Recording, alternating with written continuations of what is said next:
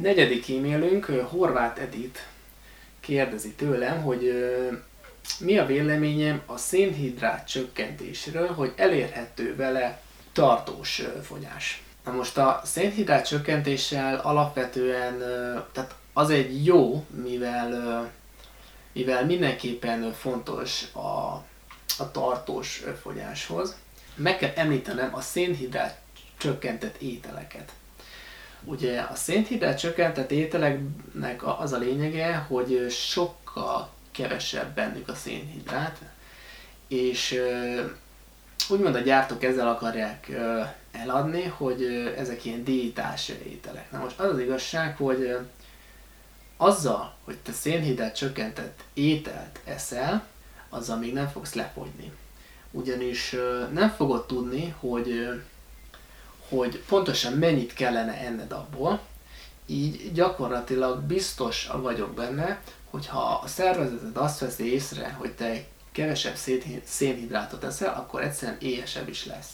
Ahhoz, hogy ez hatékonyan működjön, ahhoz fel kell sajnos állítanod egy, egy olyan tervet, amivel azt nézed meg, hogy mennyi szénhidráttal tudod csökkenteni az adott étkezésedet.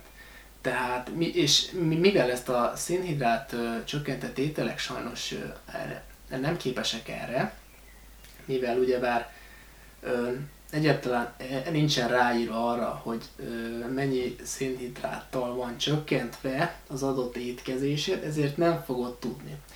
Tehát ö, lehet ilyen ételeket enni, de ahhoz mindenféleképpen ö, ki kell iktatod, így, így is úgy is a magas kalóriatartalmú ételeket. És uh, hiába szénhidrát csökkentett mondjuk liszttel csinálod meg a süteményt, az akkor is hízlaló lesz, attól akkor is hízni fogsz és tönkre teszi a diétádat. Tehát teljesen mindegy, hogy milyen lisztet használsz, az adott sütemény így is úgy is rossz lesz, és az adott étel, amiben mondjuk szénhidrát csökkentett lisztet használsz, az is ugyanolyan lesz, mint hogyha rendes lisztet használnál. Most elárulok neked valamit. Én sosem eszek szénhidrát csökkentett ételeket, meg alapanyagokat sem. Tehát nálam a liszt az sima fehér liszt. Én mindig is ezt tettem, és ma is ezt teszem. Úgyhogy, hogyha téged ez érdekel, akkor nyugodtan lehet tenni szénhidrát csökkentett ételeket is, de sajnos ezzel még nem fogsz lefogyni.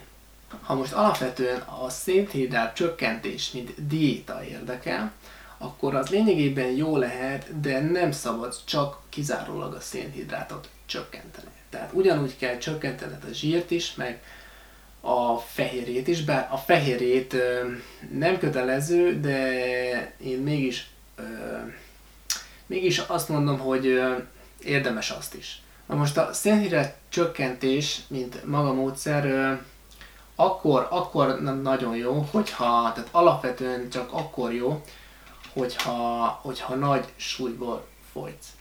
A legtöbb szénhidrátot a magas kalóriatartalmú ételekkel tudod a legjobban csökkenteni. Hogyha már 10 és 30 kilós súlyfelesleged van, akkor is kell, de ezzel eredményt alapvetően nem igazán fogsz kizárólag elérni. Ilyenkor már leginkább étrendre van szükséged, ami konkrétan megmondja azt, hogy mit kell enned és mikor. Persze ebbe az is bele fog egyúttal tartozni, hogy olyan ételeket eszel, amik, amikben alapvetően van szénhidrát, van szénhidrát, de jóval kevesebb, mint ami valószínűleg az, az eddigi étrendedben van. Hogyha az utolsó kilókat szeretnéd leadni, akkor, akkor is nagyon fontos, viszont ott már, ott, ott már azt fogod számolni, hogy pontosan mennyi szénhidrátot eszel, tehát fogod látni, hogy mi az a mennyiség, amit meg kell ahhoz spórolnod, hogy tudjál naponta fogyni.